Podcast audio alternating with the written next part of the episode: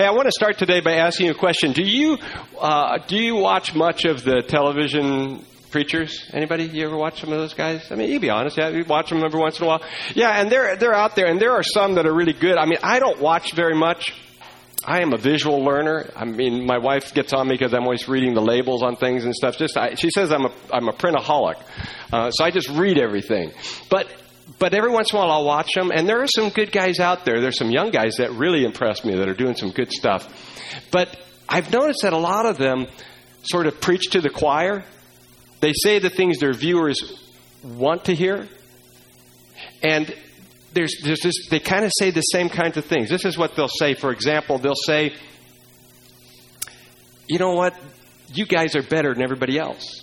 You're Christians. You're better than them. And our country is blessed, and those countries aren't blessed. We're God's country. We're the place. We're superior. People want to hear that. You guys are superior. You're better than all the others. And the other thing they'll say is, We've got the answers. Any question you want, we can take the Bible, we can tell you. We can tell you when the end times are going to be, we can tell you how to deal with every problem in your life. We've got the answers. Everything's set up and done for you. And then they'll pan out and they'll show these beautiful cathedrals they're preaching in and these campuses, and they'll ask for some money. And you think, these guys must know what they're talking about because they're sure successful. And that's, you know, that's kind of what we hear. You know, we see that and, and it kind of comes before. So what happens if somebody disagrees with what they say internally within the organization or within the church? A lot of times they get slapped with a lawsuit. Sometimes it goes bad for the organization and the empire crumbles. And what happened in the ancient world when somebody was a dissident? They disagreed with the religious leaders. Did they have a lawsuit? Well, sort of, kind of. Yeah, it might start off that way, but in the end, they might find themselves getting stoned. And I'm not, I'm not talking about drugs. Okay, we're talking about the real thing. We're going to talk about that today. Now, if you don't like persecution, you should have been here last week because we took a break from our persecution during our series, uh, The Persecuted Church. And last week we talked about how the church had a minority within them called the Jewish Grecian, the Grecian Jews, and how they addressed this by naming seven men whom we dubbed the Magnificent Seven to take care of the problem. And they did, and things are flourishing and going very well. But one of those men pushes the envelope a little bit too far and gets himself in trouble. His name is Stephen. And we're going to look today, study how the people stoned Stephen. So, if you'll join with me, we're going to look at the beginning here, how they dragged him first before the Sanhedrin in chapter 6, verses 8 through 15. We're just going to take a section to start with today. It reads Now, Stephen, a man full of God's grace and power, did great wonders and miraculous signs among the people. Opposition arose, however, from members of the synagogue of the freedmen, as it was called, Jews of Cyrene and Alexandria, as well as the provinces of Cilicia and Asia. These men began to argue with Stephen, but they could not stand up against his wisdom or the spirit by whom he spoke. Then they secretly persuaded some men to say, We have heard Stephen speak words of blasphemy against Moses and against God. So they stirred up the people and the elders and the teachers of the law. They seized Stephen and brought him before the Sanhedrin. They produced false witnesses who testified, This fellow never stopped speaking against the, this holy place and against the law. For we have heard him say that this Jesus of Nazareth will destroy this place and change the customs Moses handed down to us. All who were sitting in the Sanhedrin looked intently at Stephen, and they saw that his face was like the face of an angel. So we're getting into some pretty serious stuff here. What happens to start with is we're told that Stephen, again, is just a really great guy. And we're told that he has the Holy Spirit is the one who enables him to be great. He's great because God is working in his life. But he's also called a man of grace, which talks about his winsomeness as he reflects God in his life. So he's, he's just an incredible guy, and God is working in his life, and he's doing some wonderful things. Remember, he is the, the head, the first guy mentioned, of the Magnificent Seven. And these guys, and we believe as we look at this, that they were kind of having a ministry within the church, ministering to this minority of people in the church, uh, who would have been the poor people in the church, which, who we call the Grecian Jews, who were actually, they were um, what we would call foreign born Jews. They weren't born in Israel. They were born outside, and oftentimes they had the cultural trappings from where they were from, and they could no longer speak uh, Hebrew or write Hebrew or even speak Aramaic. And we talked about this last week, and so he's ministering to this group, and he's ministering to the needy among them, the poor, the sick, and, uh, and the widows who were especially struggling. And God enables him to probably even heal them and perform miraculous signs among them. And he's doing some incredible stuff. Nobody before this, other than Jesus and the apostles, performed miraculous things, but he's doing that. So the guy gets a lot of fame. His fame goes around the land. This is good stuff. He's taking care of these people. So why would there be any opposition? There's always opposition, right? When we're having fun, somebody always has to ruin our party. And, and that's what happens here. And the guys that come into focus here are the synagogue of the freedmen. Now, who are these guys? It could have been a couple synagogues, probably one. And we believe, most scholars believe, that this was a synagogue that was started decades ago when Pompey was a general and he had a lot of Jewish people that were serving him in Rome and they were all slaves. And so he freed them all. And they went to Jerusalem and they didn't have the cultural background anymore. They couldn't speak the language and so forth. So they started their own synagogue. Even though they had a temple in Jerusalem, the different neighborhoods would have their own little synagogues. So they started their own synagogue for people like themselves. And it grew and it became popular. And people from all over went to this synagogue. So that's what they're talking about when they say Cyrene, that's modern day Libya. When they say Alexandria, that's modern day Alexandria in Egypt. When they talk about Asia and Cilicia, that's in modern day Turkey. So people were coming from all over to this place. They were the minorities. They were the foreign born Jews. They were the Grecian Jews. And so they're helping the same people, so why are they upset? Why do you think? Can you figure it out? Stephen's doing nice things for Grecian Jews. These guys are doing nice things for Grecian Jews. Where's the rub? Guess where these guys are going to visit? They're going over to the church and they're leaving the synagogue. You see what's beginning to happen here? They're seeing them come in. And as that happens, they're not happy with that. You're taking our guys away from us. So they decide to debate them, and they debate Stephen, and they find that he's not only wise in his action, but he's wise with his words. And he can out debate any of them. I mean, this guy would have been a great guy to have in the debate team. They cannot whip him. And so then what do they do? They get nasty. And they start a rumor and they say, This guy is blaspheming against God, against Moses. He deserves to be put to death. Now, the Jewish Sanhedrin, remember, is the political body of the Jews, and they're like their, a combination of their Congress and their Supreme Court, and they've been backing off. In fact, we think by now, a lot of people calculate that the church here is about three years old, about the same age as our church. So three years have gone by. They've tried to keep this movement, this new movement, under control. At this point, the church is still considered part of Judaism. But it's getting unruly. They've tried to look the other way, and now they're frustrated. This guy, Stephen, seems to be willing to talk about some of the differences. Let's put him on trial and see what will happen. And so they put him on trial, but they don't have anything to charge him with. And so what happens here is very similar to what happens to Jesus. A lot of similarities and they say, Well, what are we going to say? They come up with ideas. They say, Oh, he's always talking about the temple and he's always talking about the law. Probably a half truth. They're always debating him about these things. What do you think about the temple? What do you think about the law? And so they make a big deal about it. And then they put down Jesus. They say, This Jesus of Nazareth. Contemptuous way of saying it. They're discrediting Jesus. They say, He actually believes the stuff that this guy, Jesus, we crucified, said. And listen to some of the stuff that he's saying. He says that Jesus is going to destroy this temple, that Jesus said he was going to do that. Did Jesus say he was going to come and destroy the temple? He doesn't say that. He just predicts the temple is going to be destroyed. And he just says it's going to happen.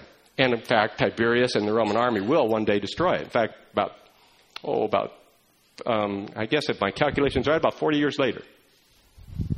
And so he says, this is, this is what's going to happen. And then they say, well, he says that um, the, the, Jesus has changed the law.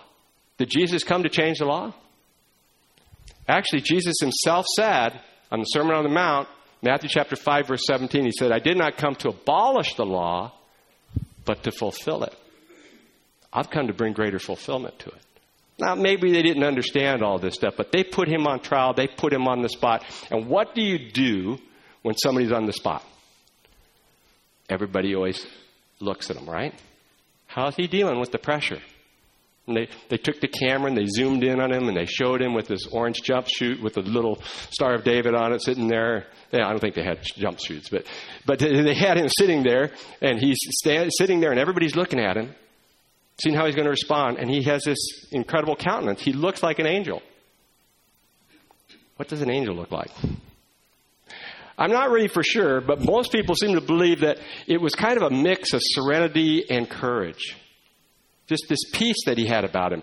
He looked like one who had been touched by God, one person said. He looks like one who's walking with God. He, there's a sense of God's presence about the man. Well, they move ahead. And the next thing they do in these following verses is they will listen to what he has to say in verses 2 through 53. Now, they will listen to him, we will not. Okay? There's 50 verses here. And it would be almost like, I mean, I'll get tired of reading it. There's a lot here. So, your homework assignment is to read verses 2 through 53. And if you have any questions, come back and let me know. And I'm serious about this. This is an opportunity for you to sort of think about it and think about what's being said here and, and wrestle with it some. He gives an overview of really all of, of the history of Israel. And this is a very important message. It's the longest message recorded in this entire book. So he gives an overview and he kind of abbreviates things and cuts to the quick. But the things that he has to say are really powerful. And I want to touch on three of them, the three main things he's going to talk about in his message. One is he talks about the land. And as he talks about the land, by the way, before he talks about the land, he's asked to talk about, he's a, give your, given a defense, basically, is what he's asked to do. And I just, I have to get this in there. Do you know who was the man who, who was the high priest who asked him to do this? The high priest in charge of the Sanhedrin? Caiaphas. He's still in position. The same man who sentenced Jesus the same man who brought Peter and John and the other apostles before him. So he adds to his filthy legacy. Now, he asks him the question. He doesn't give so much of a defense, but an address. He says, Let's talk about the land. And he goes through and he says, There was a time we didn't have any land, and our ancestor Abraham was in what is now modern day Iraq. And he came to modern day Israel. And then they went during a famine to Egypt. And then Moses helped them escape from slavery in Egypt, and they went to the desert. And then they came back to Israel. And he goes through all this. And he says, Great stuff. But here's something he, he points out that's interesting. He shows examples of how God worked in their lives even when they were not in Israel. God can work in any location. One of his uh, most profound statements is this, this passage he takes where, where Moses is at Mount Horeb in the desert before the burning bush. And God says, Take off your sandals because you're on holy ground. Holy ground in the desert? This isn't Israel, guys. The desert? Yeah, because wherever God is, is holy ground. Whenever you commune in God's presence, you are in, on holy ground. And so, what what Stephen is saying is not that it's wrong to have a nation, not that it's wrong to be proud of your land, but to realize that God is not limited to any country or any location, and that He is, works everywhere, and in fact, it's time to expand His kingdom. Is this relevant for us today?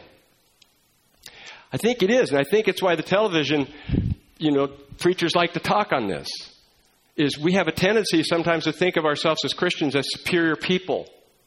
We're not superior. Just like the Israelites, we're not superior. We're loved by God, we're going to heaven, but we're all sinners. We have a tendency to think, well, God has blessed America and we're better than all other countries. I'm patriotic. I love America. Wouldn't want to live anyplace else.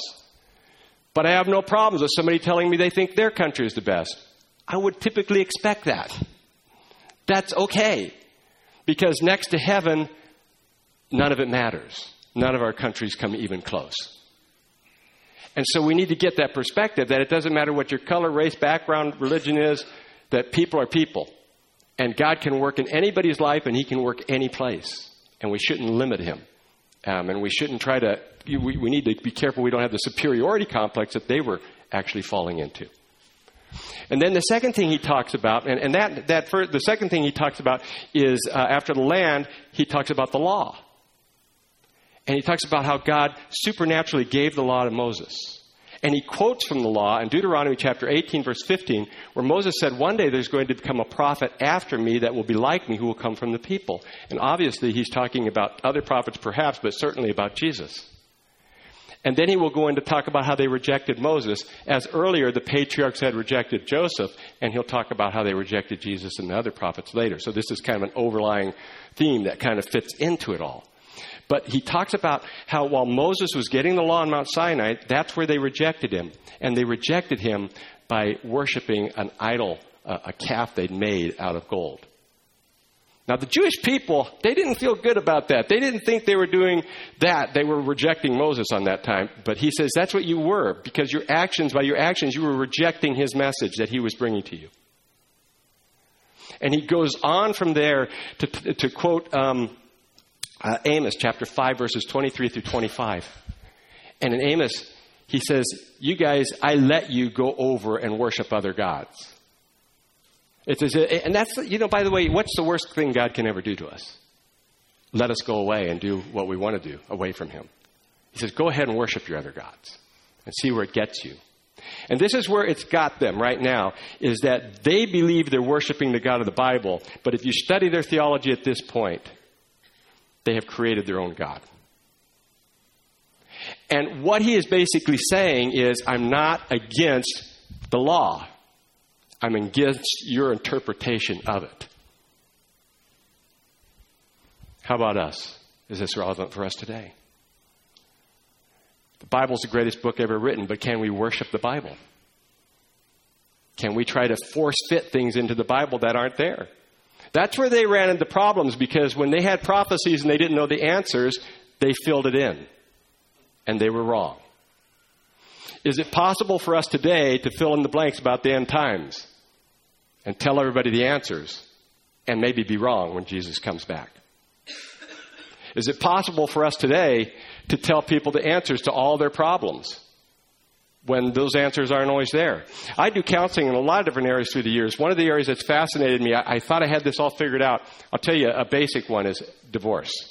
Every time I've counseled somebody on divorce, every situation has been different. I, am not kidding you. Over like you know 20 some uh, 20 over 25 years, I think it's been, and they've always been in a different situation. So the Bible gives us guidelines and gives us the Holy Spirit to guide us through that particular situation. When you start force fitting it and saying this is how it has to always be, you run into problems. That's called legalism. Pretty soon, people are telling you how to comb your hair and how to brush your teeth. God has given us the Holy Spirit to work through each situation. He guides us and directs us. But we, we can't get to the point where we're trying to force fit God into a box over every situation. That's what they were doing. And we can easily fall into the same trap. And then he talks finally about the temple. What he says about the temple is he says, You didn't have a temple, you had a big tent. They called it a tabernacle. And that was still a good thing. And Joshua took that into the promised land. And David wanted to make a temple, and God said no. And he let David, he let his son Solomon do it. He said, That's all good. He said, The problem is you've made too much out of your temple.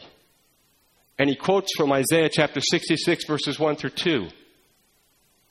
You know, he says, he says, God says you can't build a building for him because he will never fit in something that human beings have made.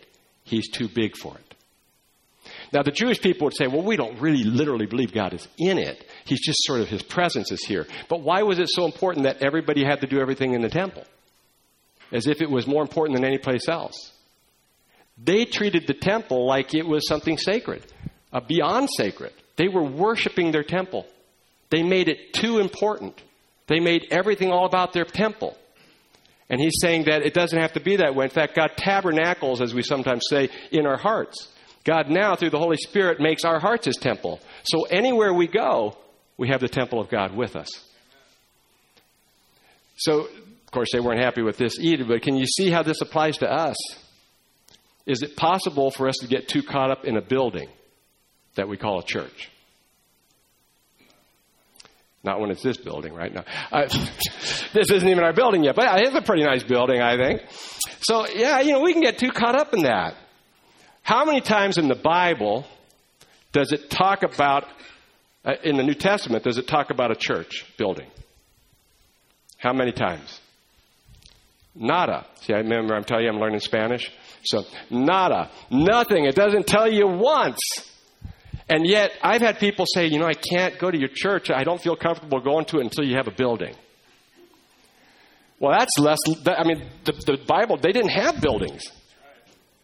Now, that doesn't mean we're not going to have a building. We've talked about that. One day we'll have a building. That'll be great. We'll rejoice in it. But the building needs to, the purpose of the building needs to be to facilitate ministry, not for a place where we feel like, oh, you have to pray in this building. If you pray here, God will hear you better. You know, this building is who we are. This is the church. The church are you people and what you do during the week. Wherever you're at, you're the church. Individually, if you have Jesus in your heart, wherever you're at on this planet, you're the church not this building. This is just where the church comes together and worships together. But you're the church. And that's what he's trying to teach them. And then he ends it with a scathing indictment at the end. And we're going to read that just to sort of summarize what he says here. He says, starting in verse 51, he says, You stiff necked people with uncircumcised hearts and ears. You're just like your fathers. You always resist the Holy Spirit. Was there ever a prophet your fathers did not persecute? They even killed those who predicted the coming of the righteous one. And now you have betrayed and murdered him. You who have received the law that was put into effect through angels, but have not obeyed it. Up to this point, he's been saying we, we, we, not, not French, but he keeps using the word we, right? We are all in this together. And all of a sudden he says, You are the problem. And he speaks like an Old Testament prophet. And he says, basically, his language here is saying, You're obstinate, you're stubborn, and you won't listen to what God is telling you. You kill the prophets who try to get you back on track. You've even murdered your own Messiah. You have the information, but you're not doing with it like you're supposed to. You're not obeying it. Now, how do they feel about this incredible address? Not really happy. You know, in, in psychology, we call a person like Stephen the truth bearer. Have you ever heard of the truth bearer? Most families have a truth bearer. That's the person who says, that's not how it really is, right? The truth bearer is the one who told the emperor that he didn't have any clothes on in the business world, we call the truth bearer the whistleblower. And a lot of times these guys can be heroes, and movies can be made about them and everything else until they're telling us the truth. Right? But, but he was that kind of guy. And, and the sense is that he wasn't looking to be martyred. He didn't have that, he didn't even know what was happening. They probably stopped him in the middle of his address. He's just an honest person being very honest about what's going on. It's interesting because Peter and the apostles have been waltzing around these issues for three years. They're Hebraic Jews. They're native born Jews, and they know what's going on, and they probably figure this could be the result. And they're not quite ready to go there yet. And they shouldn't have been. I mean, there's a time and place for everything. It wasn't the right time to address this, but three years, it's time to address it. They've got to address who they really are and make the distinction between Judaism and what will be Christianity. And this is the guy who has the courage um, and the honesty to do it. And so he stands up and he takes the fall for everybody. And essentially, what he says, if it's true, means that their religion is null and void. And they are furious. And that's where we pick it up. The next thing that we see is that's exactly what happens. We pick it up in verse 54, and um, we see what, what the result is, is that they will um, stone him in anger. When they heard this, they were furious and gnashed their teeth at him. But Stephen, full of the Holy Spirit, looked up to heaven and saw the glory of God. And Jesus standing at the right hand of God. Look, he said, I see heaven open and the Son of Man standing at the right hand of God. At this, they covered their ears and, yelling at the top of their voices, they all rushed at him, dragged him out of the city, and began to stone him. Meanwhile, the witnesses laid their clothes at the feet of a young man named Saul. While they were stoning him, Stephen prayed, Lord Jesus, receive my spirit. Then he fell on his knees and cried out, Lord, do not hold this sin against them. When he had said this, he fell asleep. And Saul was there, giving approval to his death. On that day, a great persecution broke out against the church at Jerusalem, and all except the apostles were scattered throughout Judea and Samaria. Godly men buried Stephen and mourned deeply for him. But Saul began to destroy the church. Going from house to house, he dragged off men and women and put them in prison. It can be costly sometimes being a truth bearer, but I encourage you all to be a truth bearer because as we'll see, God rewards us when we're honest and when we do what's right and when we take the stance for what is right. Uh, at first, they're furious with him, which in there, it's actually a word picture in Greek. It means that it was like they, he had taken a saw and sawed right through their heart. That's how upset they were with what he did. And he adds to the problem, actually, with what he does next. He looks up, and it's through no fault of his own, he looks up into heavens, and he actually has a vision of Jesus. And this is a comfort, of course, to him, and he points it out. He, he thinks everybody can see it, but only he is able to see it. And he sees Jesus standing at the right hand of God, which is different than, uh, than we see in Psalm 100, verse 1, where Jesus is sitting at the right seat of God. He's sitting as a co ruler, as the co regent, as the co equal with God. But why is he standing here? And, and, a lot of people have asked that questions, and, and there's about 10 different answers, and three of them I think resonate the best. Two are fairly obvious. These are the two that I saw right away, and, and that is, and, and others agreed with, is that he's there to receive him. He's basically standing up and says, Come, I'm here for you. He wants to embrace him and he's there to comfort him. It's going to be okay. You're going to make it. We're almost done. But there's a third reason that F.F. Bruce, the brilliant uh, British theologian who's now with Jesus, um, brought up, and, and that is he, he says that when a man stands who's in a position of authority like that in a trial, he suddenly becomes an advocate, a lawyer, a witness himself his standing up is him saying, and looking at Stephen, and only having Stephen see him, is his saying, I pronounce you innocent, I pronounce them guilty. And Bruce adds that there's probably a lot more here that we don't even see. What we do understand is that this made the people even more angry. Because remember, when they asked Jesus, Are you the Messiah? Jesus, for example, in Mark 14 said, I am, which was offensive to them because that's God's name, the great I am. Uh, yes, I am. But he also goes on to say, and you will see the Son of Man sitting by the mighty one and coming in the clouds of glory. And what is he now saying? He's saying, I see the Son of Man sitting by the mighty one in the clouds. That's what got Jesus killed. That wasn't the right thing to say. That got them even angrier, and so they cover their ears, which was a traditional way of saying, We're not going to listen to this blasphemy. And what they have here is a mob riot. I mean, it's like a lynching mob, but without the, the rope. You know, they use, they're going to use stones. And they haven't pronounced any sentence on him, but the Sanhedrin doesn't do anything. And I believe that Gamaliel was probably there too. But at this point, he said, I can't help you boys anymore. You've gone too far. And so they're going, they're going to actually go after him. And so the, the authorities just sort of look the other way. This happened one other time that we know of in the history of Israel at this point. It happened about, uh, about 30 years later when Jesus' half brother, Jesus the Just, remember we studied his book, uh, James, James the Just, we studied his book, James, this summer. He was killed in the same way about 30 years later. But they didn't typically do this, and they, they weren't allowed to, supposedly, because Rome is the one who does the killing. And remember what happened. Last time when they tried to do this with Jesus, who did they go to? They went to Pontius Pilate, the governor of Judea, to ask permission. But Pontius Pilate is at the end of his reign. He's beset with problems and he's in far off Caesarea. So they probably just figured, let's look the other way. Nothing's going to happen. And say they do what they traditionally do. They drag him out of the town. And then they have some guys that are you know, the, the witnesses. These guys would strip down to their loincloths, which are kind of like their running shorts, and it's what they would wear for doing manual labor. And then they would go in and they would knock the victim to his knees and to the ground, and then they'd take stones and start hitting him with them. And they'd get the process started for everybody. They had to have their clothes put somewhere. They didn't have a lot of different clothes to wear. So they put them at the feet of a man named Saul.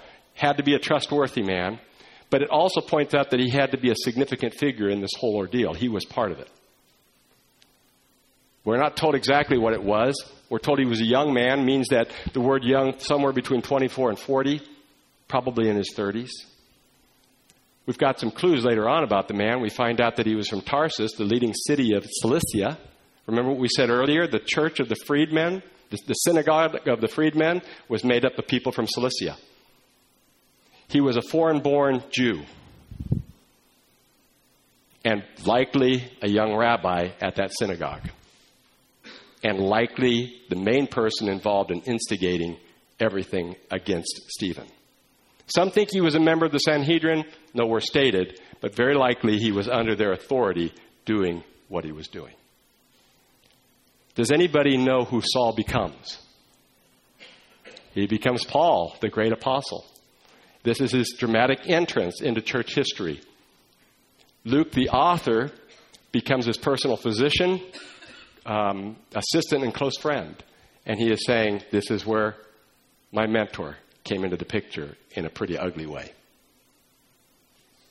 And so Saul is involved in this, and then it flashes back, and we see perhaps the most graceful death we've ever seen, other than Jesus himself. And it sets kind of the example for all who will die for Christ in the future. Stephen, as he's being stoned, remembers what Jesus did, and he quotes from Luke 4, and he says, I commit my spirit to you, Lord Jesus. Remember, Jesus said, Father, I commit my spirit to you? He equates God the Father with God the Son. You are the great God man, and I give my spirit to you. And then he does the impossible. He does the miraculous, far greater than any miracle that he ever performed. He prays in forgiveness of the men that are killing him. And he asks that God will not hold this charge against them. Have you ever prayed for somebody that you don't like, for your enemies? It changes your whole perspective. It's an amazing thing to do. And he's able to do that. And, it's really incredible. And then he goes to sleep, and the idea is almost like God causes him to fall asleep. And that's a euphemism, of course, for dying. He dies, but God brings his death. It's a horrible scene. And yet, from an eternal perspective, his pain didn't last that long. And then he goes to be with God in heaven, has no more pain, and he's there for eternity in the arms of the Savior. What a picture. Flashes back to Paul, Saul, and Saul is giving approval. Everybody's coming up, in, in modern terms, they're coming up and doing fist bumps and high fives, and they're excited about this thing. They just did him in got him out of the way. But the people that love Stephen, um, and possibly some that were just converted by his lifestyle, they bury him and they break the law. Because the law is that when a man's been executed, you do not mourn for him, but they mourn deeply, which means they pound their chest and they lament for 30 to 70 days in defiance of the law, proclaiming his innocence and then the church is persecuted. Now, there's something that needs to be explained here. At first glance, it appears that the whole church, the entire church, is being persecuted. But when we read the rest of Acts, we realize that wasn't the case. The persecution was primarily against the Grecian Jews that were Christians. Because we'll find that the Grecian Jews or the foreign born Jews, this minority group, is now flushed out and they are going all different places. But when we come back, the apostles and the Hebraic Jews, the native born Jews, are all staying in Jerusalem and that the Jerusalem church grows and flourishes. And so they continue to have this ministry in Jerusalem. Not all bad, but it becomes a very specific ministry now to the Jewish people, and they're very careful how they say things because they don't want this to happen all the time. Um, but it had to happen. There had to be a point where they made a stand for this is who we are and this is what we're all about. And it did. And in the process, all these people get spread all over. Remember what Jesus said at the beginning when Clifton gave the first message on this? He talked about how Jesus said that they were to go to Jerusalem and then Judea and then Samaria and the rest of the world. Well, three years have gone by, guys, and you're still in Jerusalem. You got 10,000 people and you're still hanging out in Jerusalem. So God uses this horrific event to move them. God does that in our lives today. He can use an illness, He can use a broken relationship. He can use broken health. As we've already said, he can, he can use a loss of a job, crises in your life to cause you to move where you're supposed to be. Have you ever noticed how many people are coming over as immigrants these days to the Western world and to America? We get nervous about that because some of them are terrorists, and rightly so. But it's actually a, an example of history repeating itself. It's what God always does. When God's people will not reach the world, God will bring the world to his people. And that's what he's doing right now. And that's very much what happened in this passage. They wouldn't go, so he moved them. Now, after that happens, it flashes back again to Mr. Saul. And he is vicious. He's trying to destroy the church, and the language that's used is, he is for a wild beast that would ravage something. And so he's going into these quiet, peaceful homes where just days before people would sit around the table and they would have something to eat and they would talk and they would encourage one another and talk about the Lord and laugh and have fun. And he's just destroying these homes. He's taking people out and he's beating them and putting them in prison where they're getting beaten more. Even women that are being taken in. These women are being thrown into these prisons where they have horrific treatment, where they're being beaten, where they're being judged as criminal, where they're being tortured and then put to death. And he's just going around and doing this all over the place. And it's a horrible time. And even those that are Hebraic Jews have to be very careful. In a sense, the church goes underground. They have to be very careful how they do things from this point on. And, and things change. The ball game has changed because of this event. But still, Stephen took the stand that he needed to, and he is a hero of the faith because of it. He didn't try, notice that he didn't try to do this, he just was honest. But the people had to hear the truth. And once again, God gave them a chance, and they responded in the wrong way. I want to try to pull this together today with something that really hit me, and it's the contrast between Saul and Stephen. And I want you to ask yourself, who are you? It's a good one for us to think about. Who are you? Where do you fall between these two men? Because both men considered themselves very religious. Both men were very zealous for their faith. But both men were going down completely different tracks. And they both would proclaim that they were worshiping the same God and they were reading the same Bible.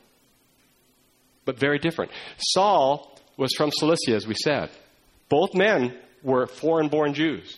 He probably felt very insecure about that and wanted to prove himself.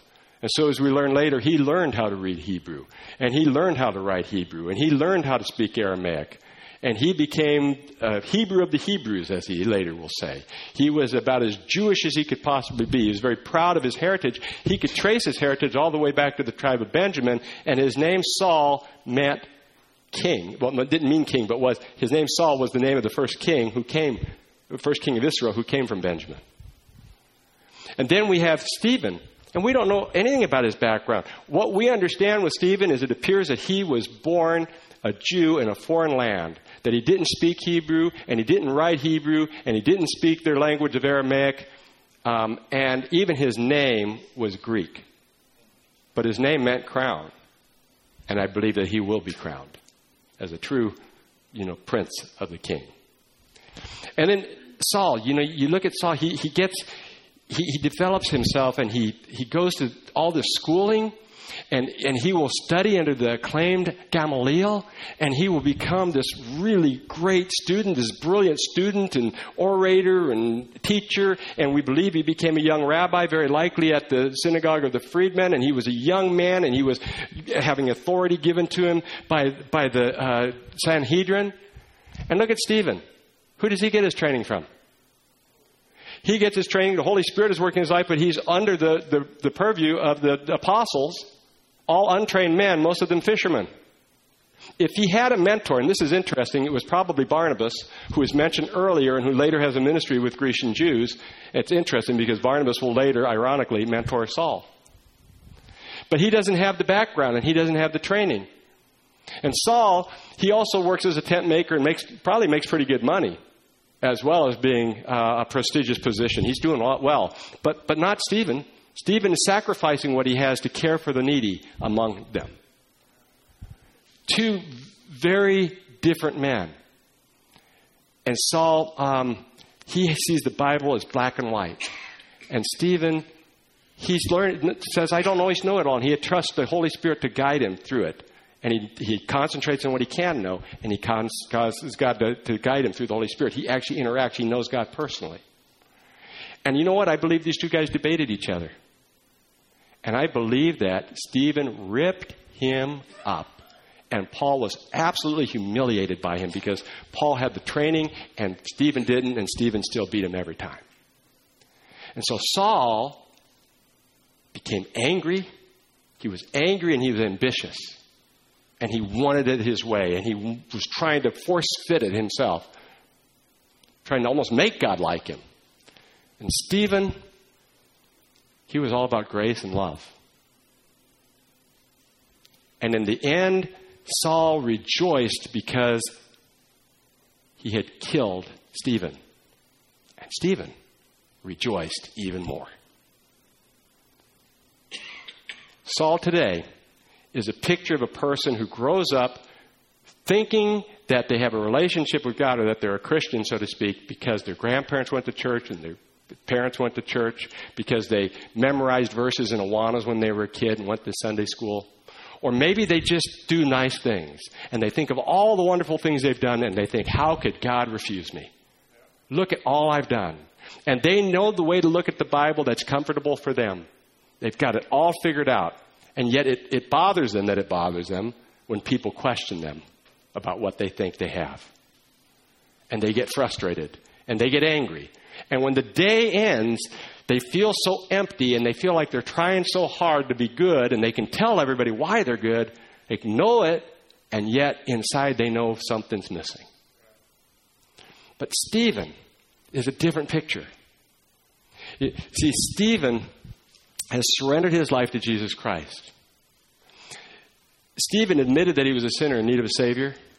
He believed that Jesus died on the cross and rose from the grave. He chose to follow Christ and put his faith in him alone, right?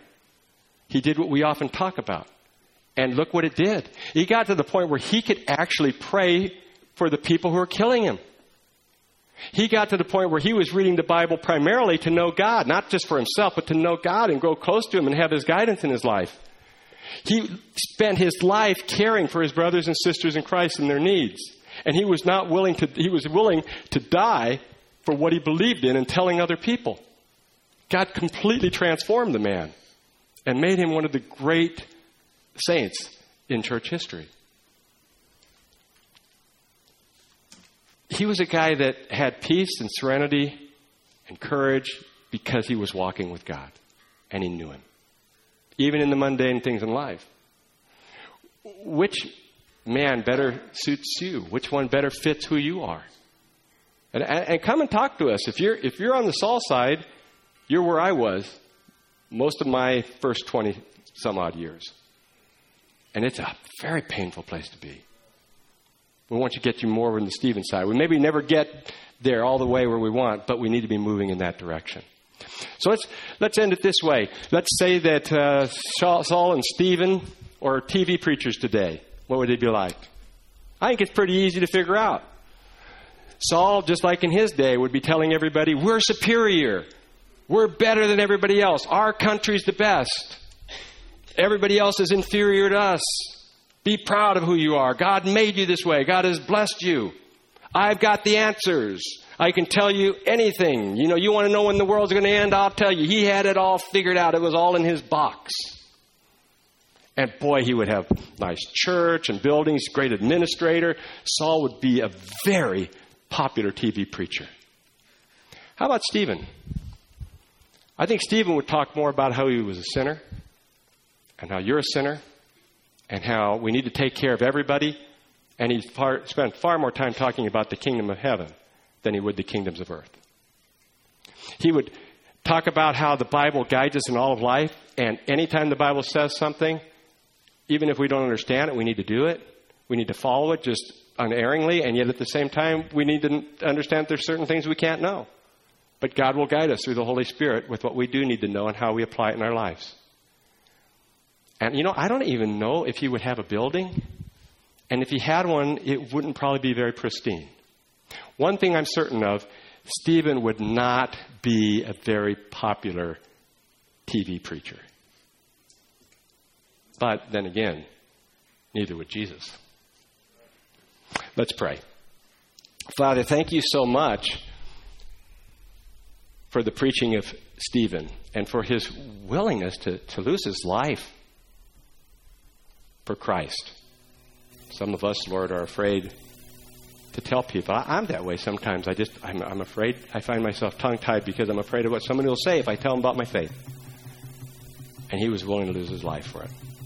May he encourage us, Lord. May we be truth bearers like him, and may we focus more on you and your kingdom and uh, the guidance of your Holy Spirit in our lives and experience your grace in our life, even as he did.